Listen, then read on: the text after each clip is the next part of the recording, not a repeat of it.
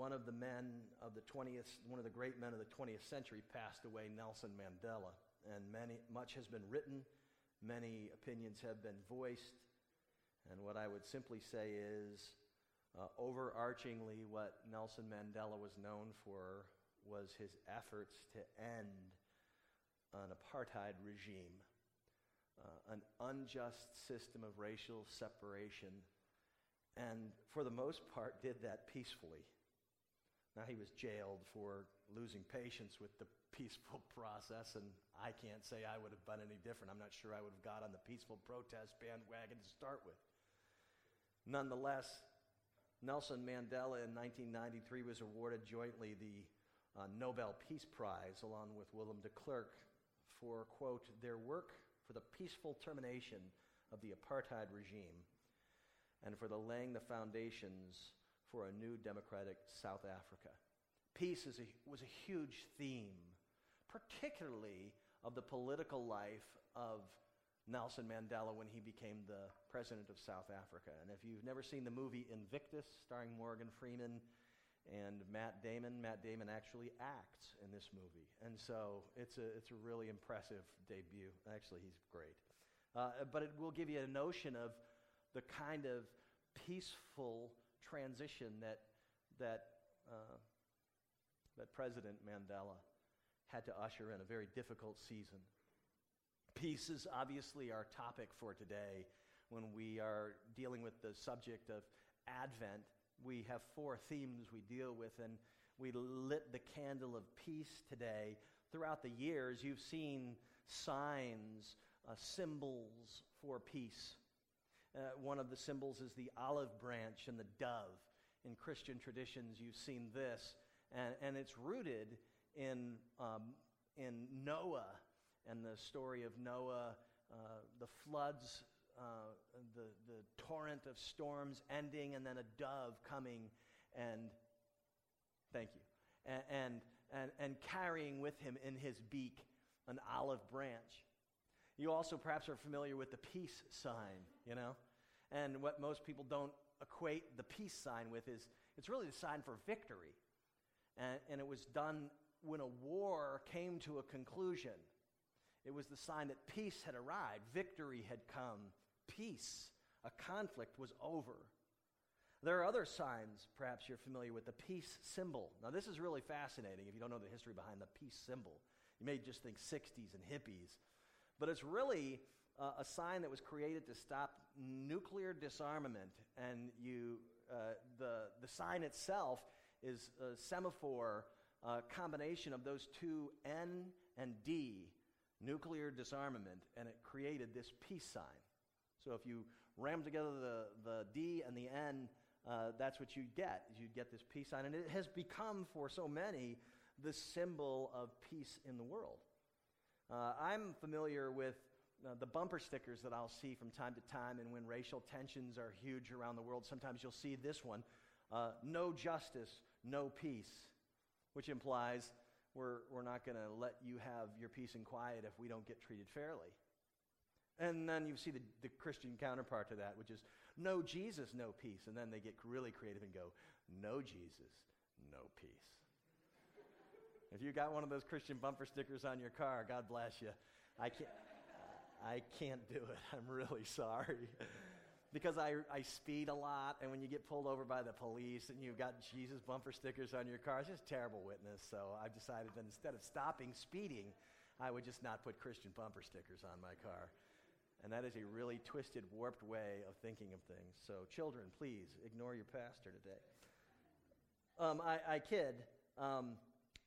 This bumper sticker, no Jesus, no peace, with the N O, uh, a lot of people that are not church people don't understand this. I would imagine that there are a lot of people who are church people that wouldn't get the sentiment behind this particular bumper sticker either. Uh, but the, the idea is that if you have Jesus, you get to know peace, and if you don't have Jesus, there's no chance you're going to know peace, and people will often go, well, that's not true. I've got peace in my life, or we can't achieve peace in the world without like becoming religious like you. And so there's this natural kind of like, that doesn't make any sense to me. And one of the reasons people perhaps outside of faith don't understand why there wouldn't be any peace apart from Christ is because the way they understand the peace of God is, is very shallow or very one-dimensional. When in fact, when we talk of peace in Christian terms, we're talking of a lot of different types of peace. The fruit of the Spirit in Galatians five and what we call my soul being at peace. That's your soul is at rest. It's free from anxiety and worry and, and you know, personal torment.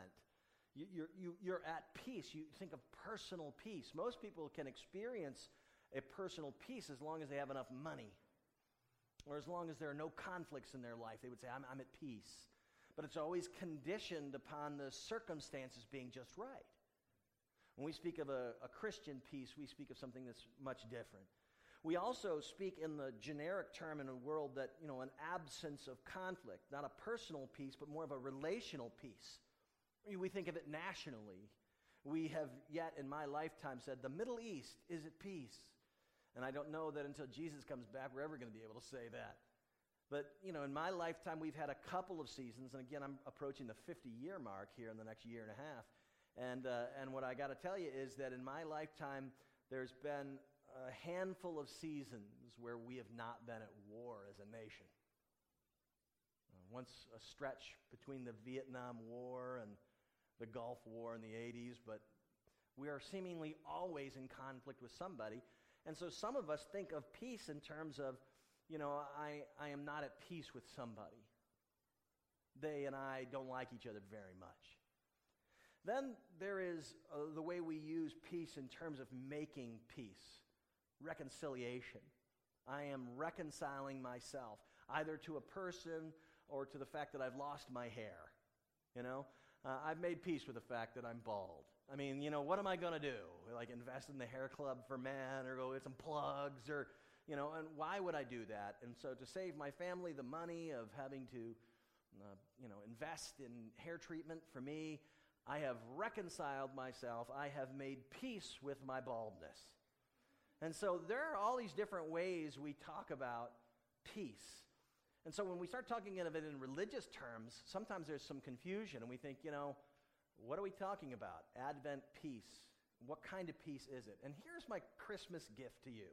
That's really Jesus' Christmas gift to you, so it would be inappropriate for me to call it my Christmas gift to you, is that Jesus' peace is comprehensive. That's the first thing I want you to see this morning from our text.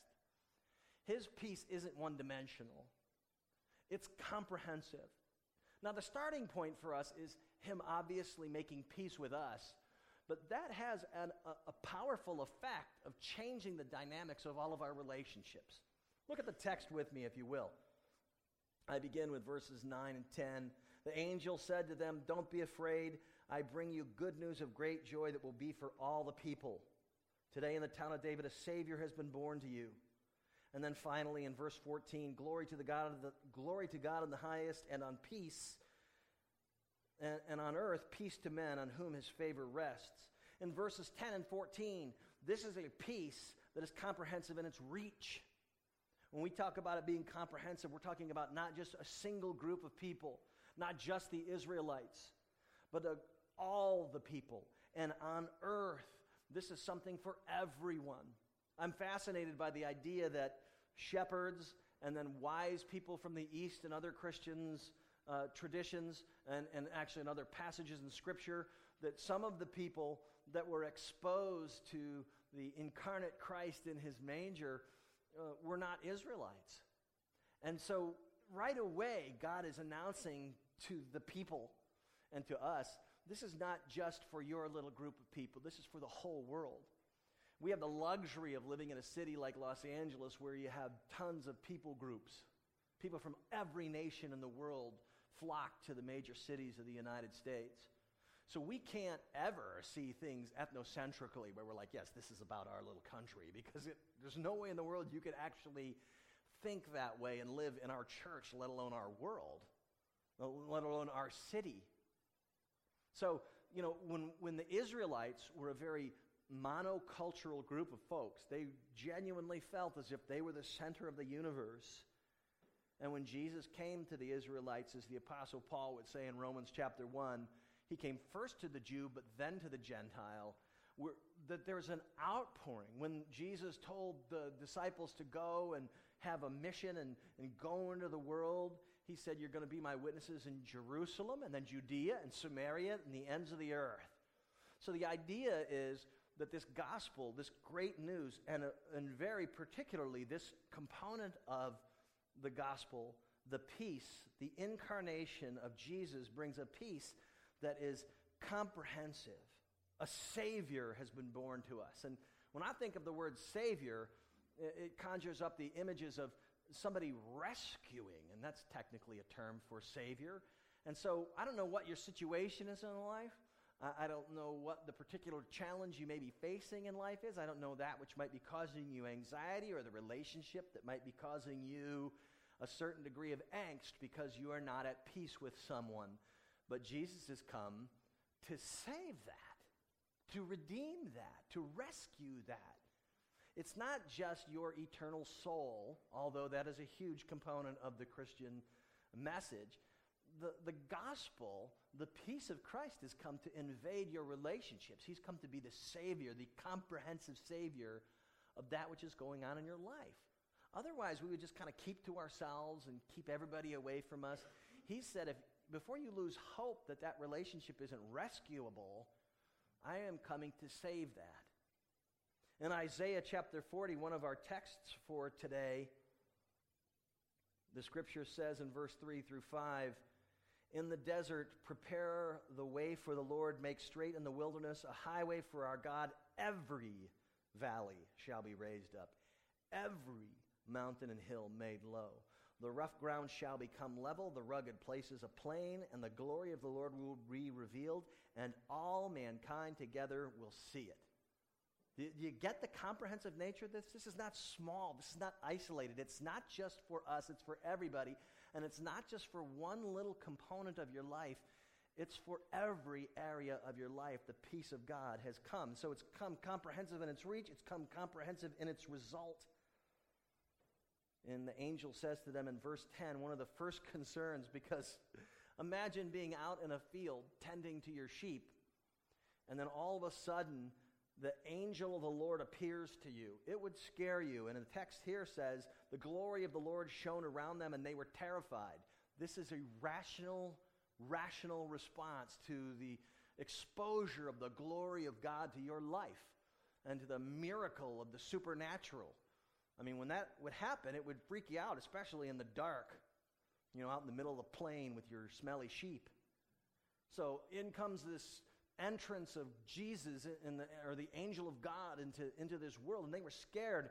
And the word of the Lord to them, the angel said, do not be afraid. This is a huge concern of God for you and I, that we wouldn't walk through life bound by our fears.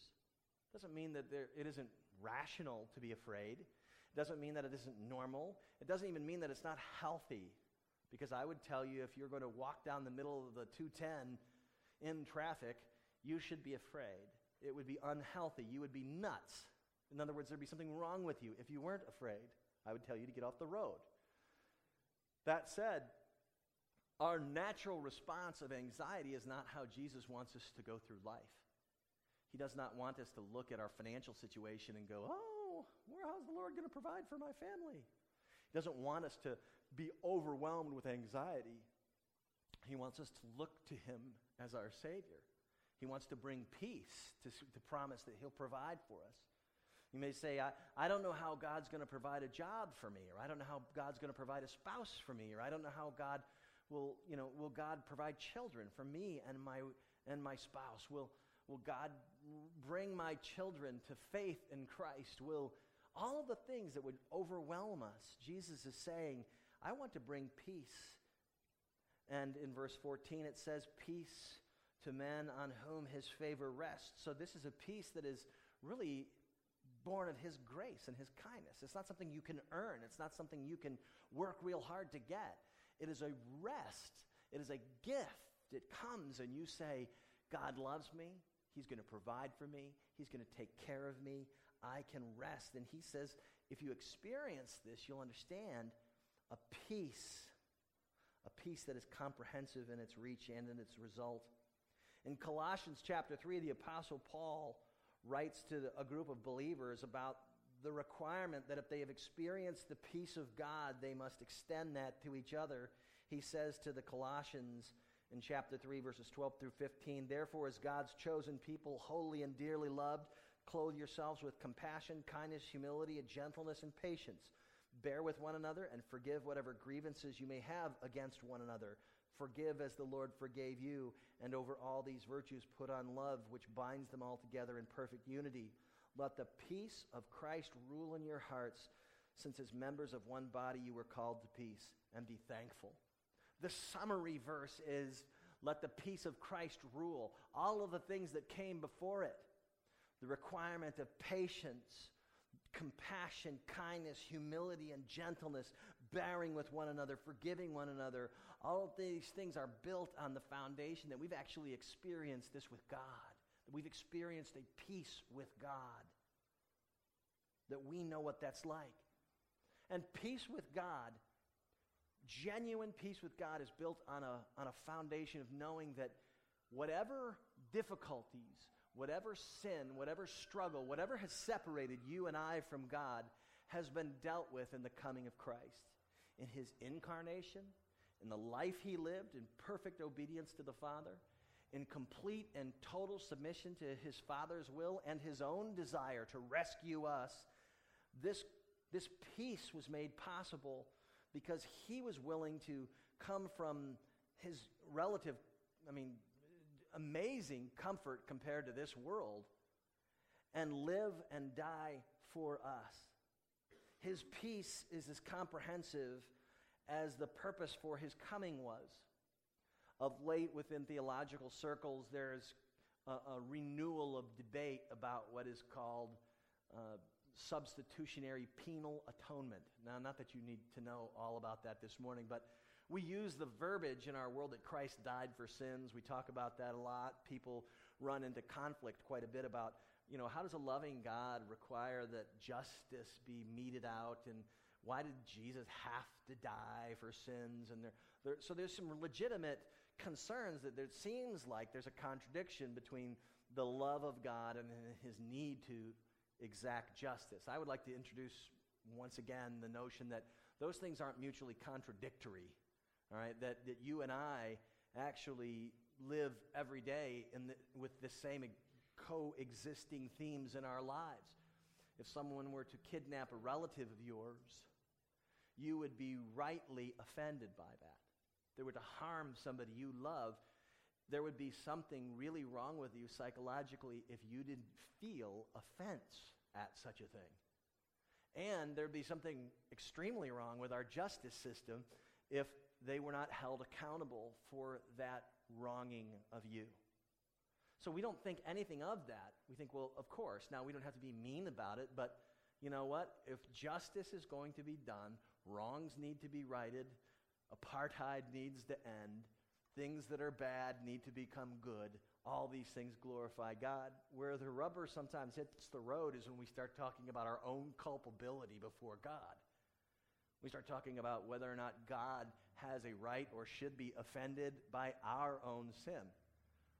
And if we are afraid of God, it would make us think, well, he isn't, you know, offended. And it would make us perhaps quick knee-jerk to a resistance to the idea that Jesus would have to be punished to save us from our sins. The good news about the gospel, the good news about the peace that Jesus brings, the, the relational, personal, and spiritual peace that he wants to bring between you and him is, is that it is comprehensive. It's all of those things. And the gospel itself and the atoning sacrifice of Christ itself is not just about satisfying the justice of God with regards to our sin. It's about the restoration of our life. It's about the resurrection, if you will, of our lives from a place of sadness and the incapability of restoring relationships and restoring and reconciling uh, tensions between people and nations and all of the things that should come as a result of this.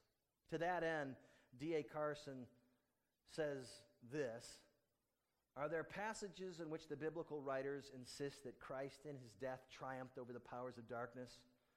Are there passages in which Christ's self-sacrifice becomes a moral model for his followers? Are there passages in which Christ's death is said to be a propitiation for sins? For instance, a sacrifice that turns away the wrath of God. If the answer is yes to these three options, and there are still more options I have not mentioned here, then choosing only one of them is being unfaithful to Scripture, for it is too limiting.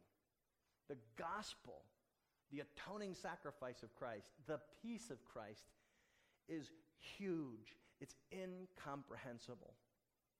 It makes us marvel at the depth of it and makes us think, how can this get practically applied to my life where I would see it? And once in a while, we get a glimpse of it. Once in a while, we get a glimpse of the love of God, of the peace of God, of the magnitude of God. And and and we need to grasp onto that and, and stare at it and meditate on it. We need to think, what a wonderful thing it is that this has entered into my life, and I'm going to use that as a means to see something about the character of God. I have a friend, he's actually a friend of Karen's and mine. I mentioned Karen earlier. I mentioned her twice this morning. Um, His name is Dean and Sarah, and Dean is the pastor of City Church. When I was a youth minister, Dean was a high school student in Florida, uh, and he has gone on to plant what is probably one of the fastest-growing churches in the Southeast, and certainly the fastest-growing church in our hometown of Tallahassee, Florida. And over the years, he and I have kept the friendship up um, because, you know, he would call and say, "Hey, I've got I've got a question for you," and I'm like, "Listen, you have a church of a couple thousand people, and I have a church of a couple people, and so what is it that you actually want to know from me?" And, you know, and he'd be like, "How do you keep your marriage together for twenty-three years? And I go, "Perhaps I had to put my wife on the phone because she, she might give better advice as to how to make that happen." But needless to say, we've developed kind of a, a camaraderie over the years. He's been very kind, and we've uh, tried to love each other. And he knows what a West Virginia football nut I am. And this past week, I got a, a just unexpected treat from him. I got a package in the mail. And, and I got this note that I've actually been carrying around with me because it reminds me of just the overwhelming kindness in, of God. And uh, in the note, he said, "Hey, I met Steve Slayton." Now, Steve Slayton was one of the great running backs in West Virginia football history. He goes, "And I got this for you." And in this package was a picture of Steve Slayton signed and autographed by him. He said, "Hope it can be a good addition to your office." Now, this is a completely and totally unexpected thing. I mean, I had no notion of it happening, and I'm sort of kind of amazed with all he's got going on in his life that he had actual time to think about little old me and, and my love for West Virginia sports. But instead of just saying, "Oh, wow, I got a picture of Steve Slayton," there's so much more that I'm seeing in that. And, and, I, and I call attention to it because I feel like for us, when we see the manifestations of God's peace, we, we need to recognize The, the magnitude of what he is doing and entering into our world. When Jesus came in the incarnation, it's not a small thing that once a year we kind of celebrate with candles and, and candy. Uh, this is huge. He was thinking of you. He was out there in the comforts of heaven, and the Father, Son, and Holy Spirit said, "I'm com- I need to go and save these people. I'm going to come and bring peace to their world, both personally and relationally and ultimately with me." This peace is comprehensive and it's huge. Uh, the second thought I want to share with you today is this. The peace is counterintuitive. Now, this is what's odd, is that one of the reasons that perhaps people who don't know Jesus wouldn't be able to, quote unquote, know his peace would be because the kind of peace that Jesus talks about is a little bit different, and it's achieved not in a way that we would achieve peace in this world. As I mentioned before, many of us would sit around and dream, if I hit the lottery, I'd have not a worry or care or concern in the world. Now, that's not true, and there's some verifiable research to say such a thing. You'll find that you had relatives you never knew before. All right, but at the same time, that peace, that I'm not going to ever worry about anything in the world again, is built upon something that is as fragile as money. And this is often the way we would construct peace in our world. In our text, chapter two, verses fifteen through twenty, the angels left them and gone into heaven, the shepherds said to one another, let's go to Bethlehem and see this thing that has happened. Now, I, I highlighted this particular verse because I'm trying to maybe capture the amazement of what's going on. The shepherds experienced this thing with, you know, the angel in the middle of the, you know, in the middle of their desert wanderings with their sheep. But the thing that's remarkable about it is what he told them. Like, there's a king that's in a manger? What in the world is he talking about? This is the nature of the gospel too. The, the, the, the counterintuitive nature, the paradoxical nature of so much. The incarnation of the gospel is that the King of Kings would come and be born in a stable. It goes on to say in this passage, when they had seen him, they spread the word concerning what had been told about him about this child, and all who heard it were amazed at what the shepherds said to them. The amazement they experienced was such that they could not keep it to themselves. It was so vexing and so unbelievable and so phenomenal and so different than what they had come to expect that they worshiped him and they returned to their place of life and glorified God and praised him. This is the paradoxical reality of the gospel. Unlike the peace of the world, which is usually brought about by our own efforts, Jesus' peace defies logic. It is rooted in the most secure of things, namely his deity, which we see in the incarnation, the birth of God in a human form, and at the same time his infiniteness, and that he has been forever. It is visible to us because of the incarnation, the melding together of his humanity and his deity. We see this peace capable and possible, and it's only because we are sure that the God of all creation has promised us that he's going to take care of the things of our lives. See, the only way you can actually experience the peace of God is to come into experience God himself. The peace of God doesn't make any sense if you don't actually believe in him and if you don't actually have an experience with him that would say, you can rest. It's theoretical, but it's not actual. So the peace that we would have to experience, as the scriptures would say in a variety of different places, sort of confounds us. In Philippians four, six, and seven, actually, let me read what Jesus says about his peace. In John fourteen, twenty-seven, he says, my peace I leave with you, my peace I give you. I do not give you as the world gives. Do not let your heart be troubled and do not be afraid. In other words, his peace is independent of the circumstances. His peace that he can impart to you and to me to save us from our anxiety and our fear is not related in any way, shape, or form to how well things are going at work or how well things are going in your marriage or how obedient your children are or how Uh, whatever you're wanting is coming about in a too slow a fashion for you. Paul says this in Philippians four, six, and seven. Don't be anxious about anything, but in everything, by prayer and petition, with thanksgiving, present your requests to God, and the peace of God, which transcends all understanding, will guard your hearts and minds in Christ Jesus. It is a supernatural peace. It is something that you can't earn. This is a peace that will only come through glad, re, gra, glad dependence on God alone for it. In Second Corinthians chapter twelve, verses nine through ten, the apostle writes another paradoxical component of the Christian experience. He said to me, my grace is sufficient for you. My power is made perfect in weakness. And then later on in verse ten, for when I'm weak, then I am strong. Once again, the Christian life is the, at the moment we are at our weakest, at the moment when we are at our most despondent, that is when the peace of God can come and we can say, I'm at rest, and it's, it's miraculous. I can't believe I'm at rest. But it's only when we quit working, it's only when we cease striving that we get to say, I'm going to rely on God alone. In First Corinthians chapter one, verses eighteen through twenty, this is the nature of our message. The message of the cross is foolishness to those who are perishing, but to those who are being saved, it is the power of God. For it's written, I'll destroy the wisdom of the wise, the intelligence of the intelligent I will frustrate. Where is the wise person? Where is the teacher of the law? Where is the philosopher of this age? Has not God made foolish the wisdom of this world? And what is the conventional wisdom? If you want peace, you've got to work to make sure your life lines up just right, that everybody's doing what you need them to do, that you have all the resources you need to never have to worry about anything.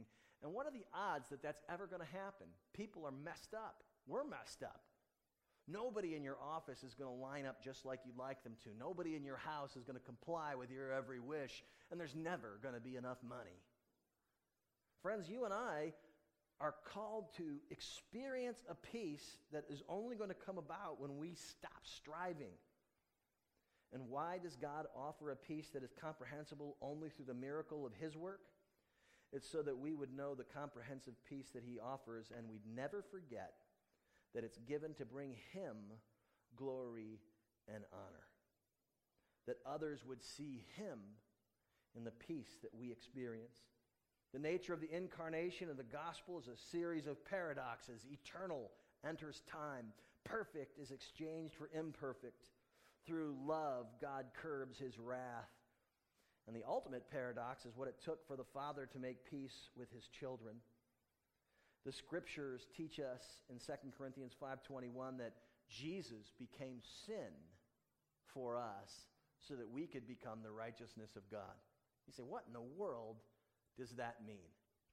And I, I want to take a second to try to explain this, because the essence of Christianity, the essence of being able to be at peace with God Almighty, is you knowing what it means to cease striving to be holy and good to earn His love.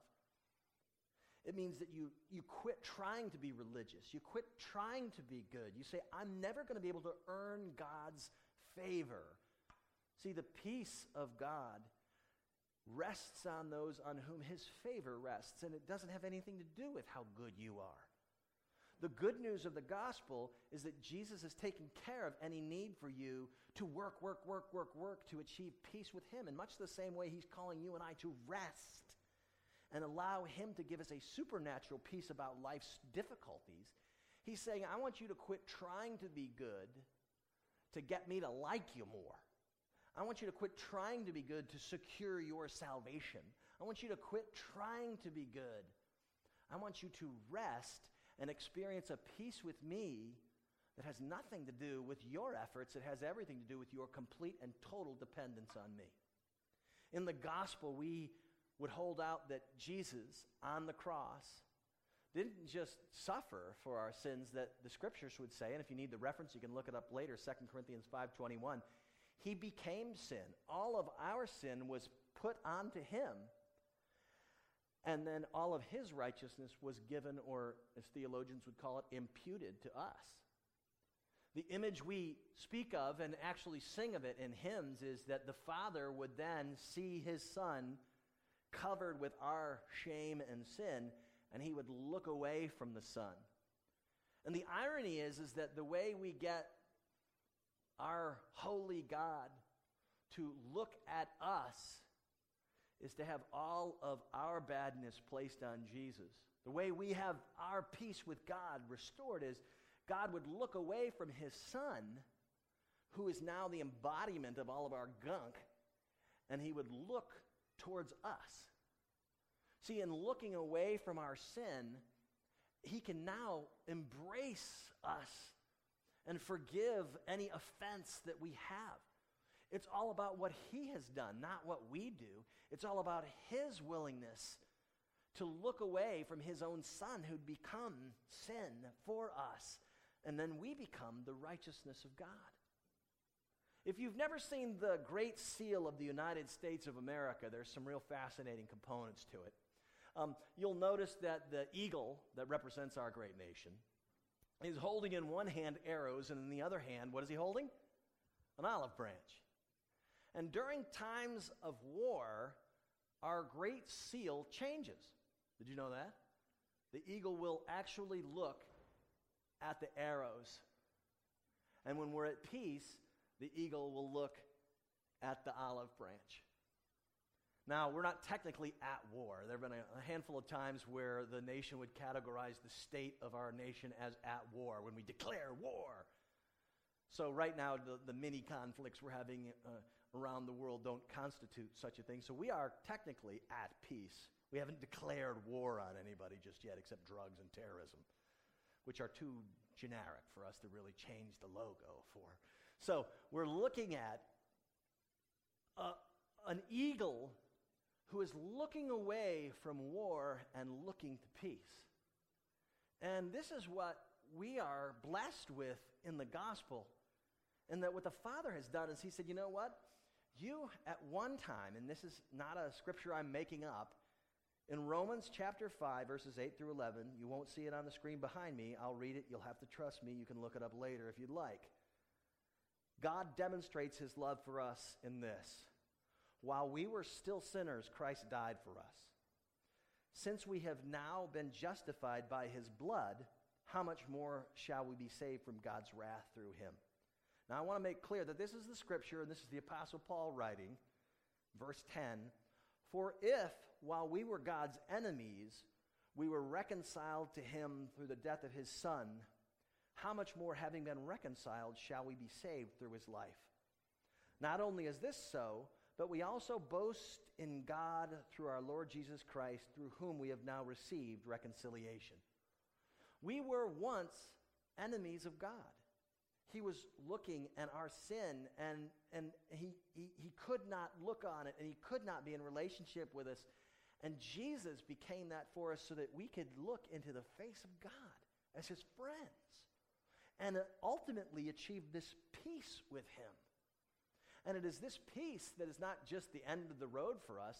It is this peace that leads to the reconciling of relationships in our world. It is, our, it is this peace that should propel us to pursue reconciliation with friends and loved ones and family members. It is this peace that should, as the scriptures say, give us a, a source of joy that if we were reconciled him through his death, now that Jesus has been resurrected from the dead, what does that mean for you and me? It means that life now is going to take on an entirely new dimension. That it's not just about Jesus being crucified. We get to move on to living life with the victorious Christ in this world.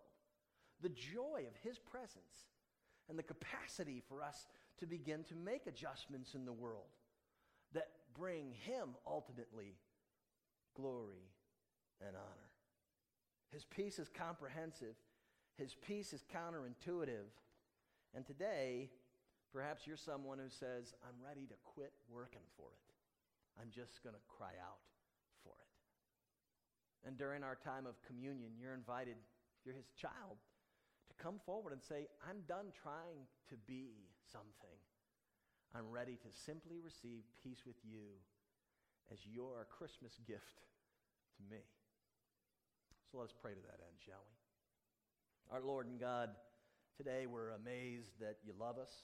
Um, if we were to take any honest assessment of how holy or righteous we were, we would come to the conclusion that we didn't deserve your kindness, and there's nothing we could do to earn your favor. Many of us have been raised in churches and in religious environments where we've been told that we cannot be at peace with you until we achieve a certain level of goodness or holiness. And today we would pray that you would help us to cease striving for trying to earn your love or trying to get you to like us more or trying to get you to forget about the stuff in our lives. I pray that today you would help us to experience a peace that is born and totally rooted in your coming to us, your coming down and incarnating this world with your presence. And Jesus, your exchanging our unholiness for your holiness and giving us your life and your righteousness. Would we be at peace today because of you? We pray in Jesus' name. Amen.